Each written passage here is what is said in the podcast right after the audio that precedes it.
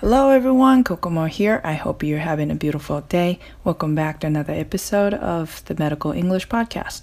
このチャンネルでは治療家さんやアスレティックトレーナーの人たちが外国人の患者さんやアスリートなどを英語で評価するときに使える英会話フレーズを紹介していきます。本日は Season 2のエピソード6をお届けします。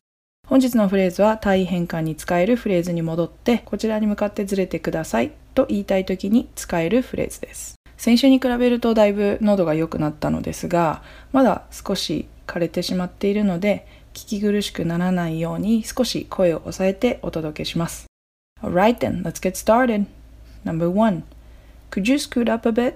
この文は少し上にずれてくれますかという意味です scoot は本来急いでいくという意味があるんですがこの文のように使われるときはずれるとか体を滑らせるというような意味になります。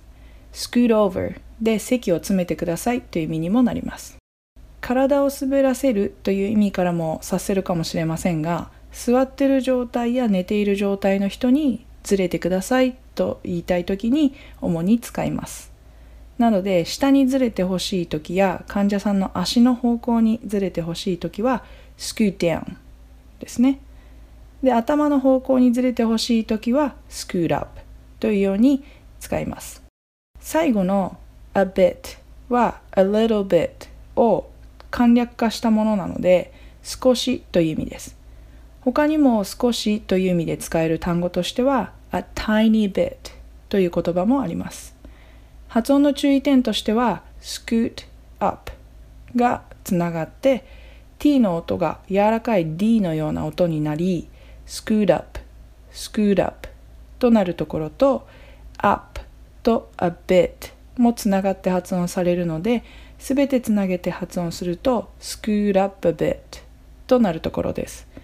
言いづらければ単語ごとに区切って発音しても全く問題ありません。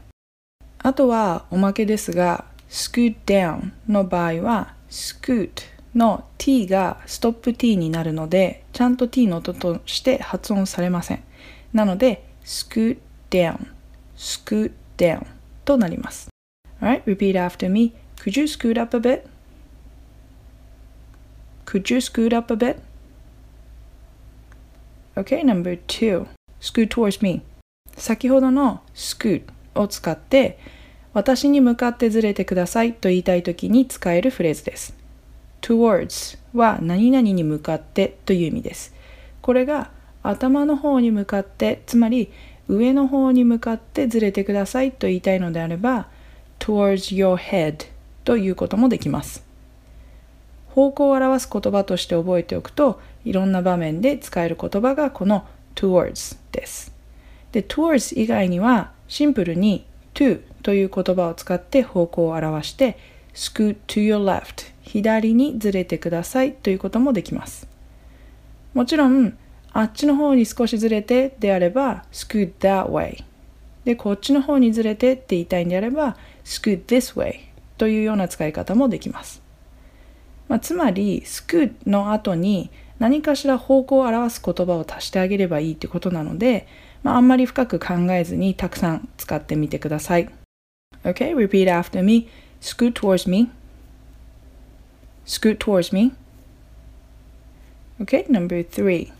Slide down until your ankles are off the table. この文はあなたの両足首がベッドから出るまで下の方にずれてくださいという意味です。先ほどの scoot は体を滑らせるという意味があると言いましたが slide も同じような意味で滑らかに動くという意味があります。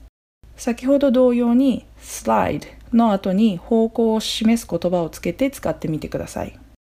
この文には方向に加えて何々までという条件も入れています。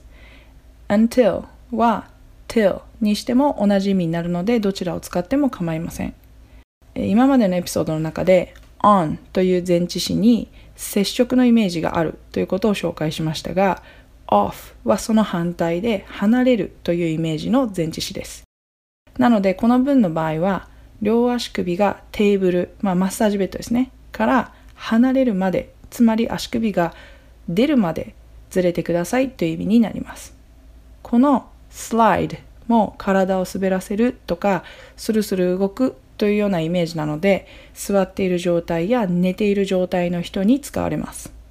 立っている人にも使わないわけではないんですが立っている人には違う単語で指示することが多いように思います。この文の発音の注意点は ankle がアンクル、アンコのようにならないように注意することです。アンコってしてしまうと、えー、おじさんを表す言葉になってしまうので、エンコですね。あえてカタカナで発音するとしたら、あいうえおのえの音に近くなります。エンコ、エンコという感じです。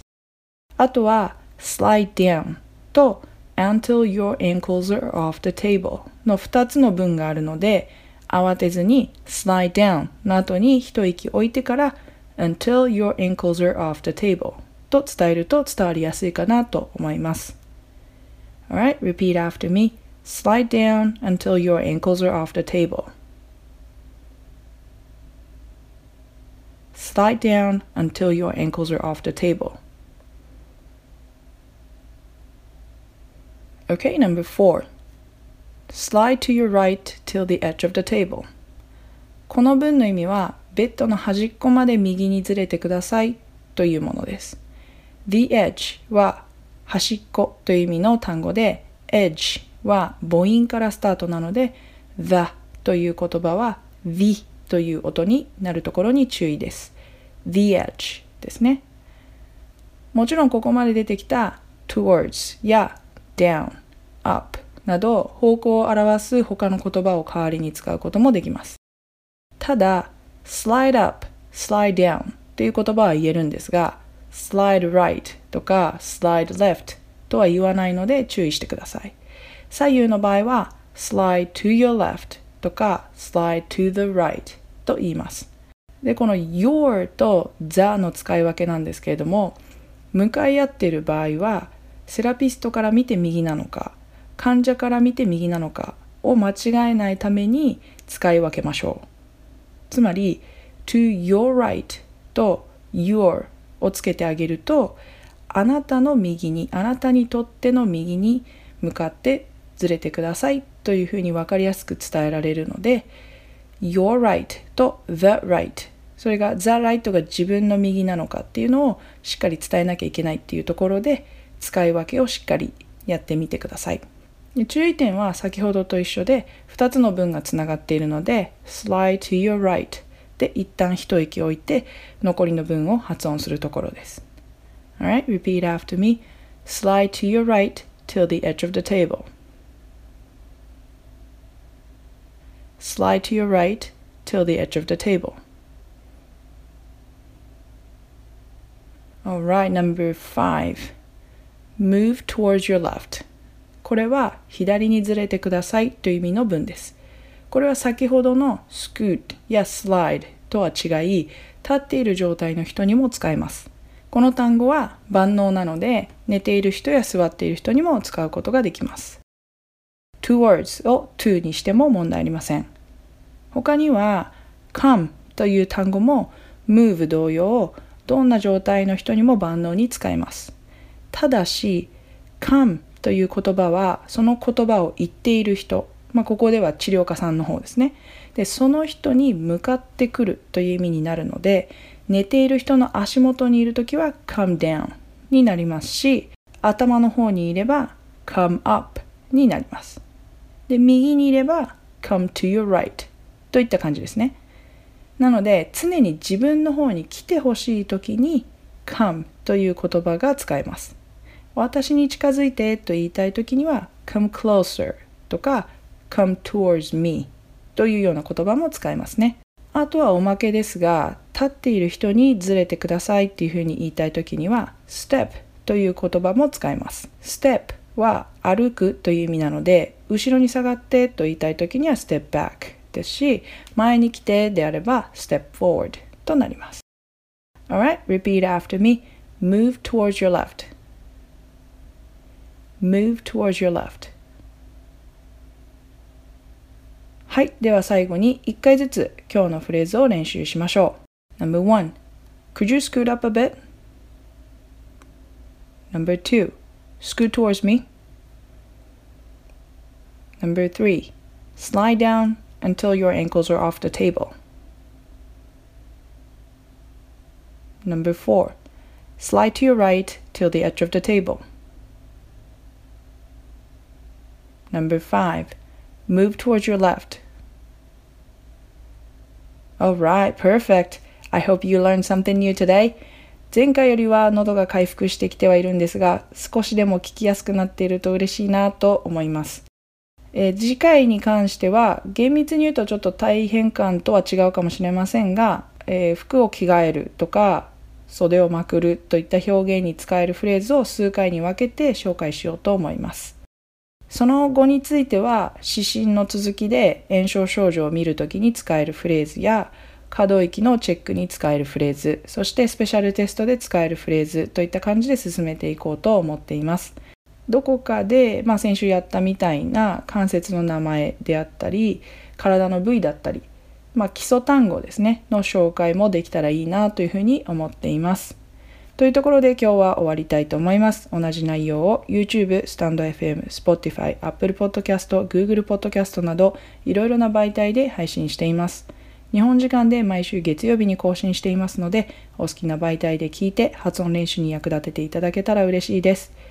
参考になるなと思ったらお友達に紹介していただいたり、チャンネル登録、いいね、コメントをいただけたら励みになります。Okay, that's all for today. Thank you for tuning in and see you next week. Have a wonderful day, everyone. Bye.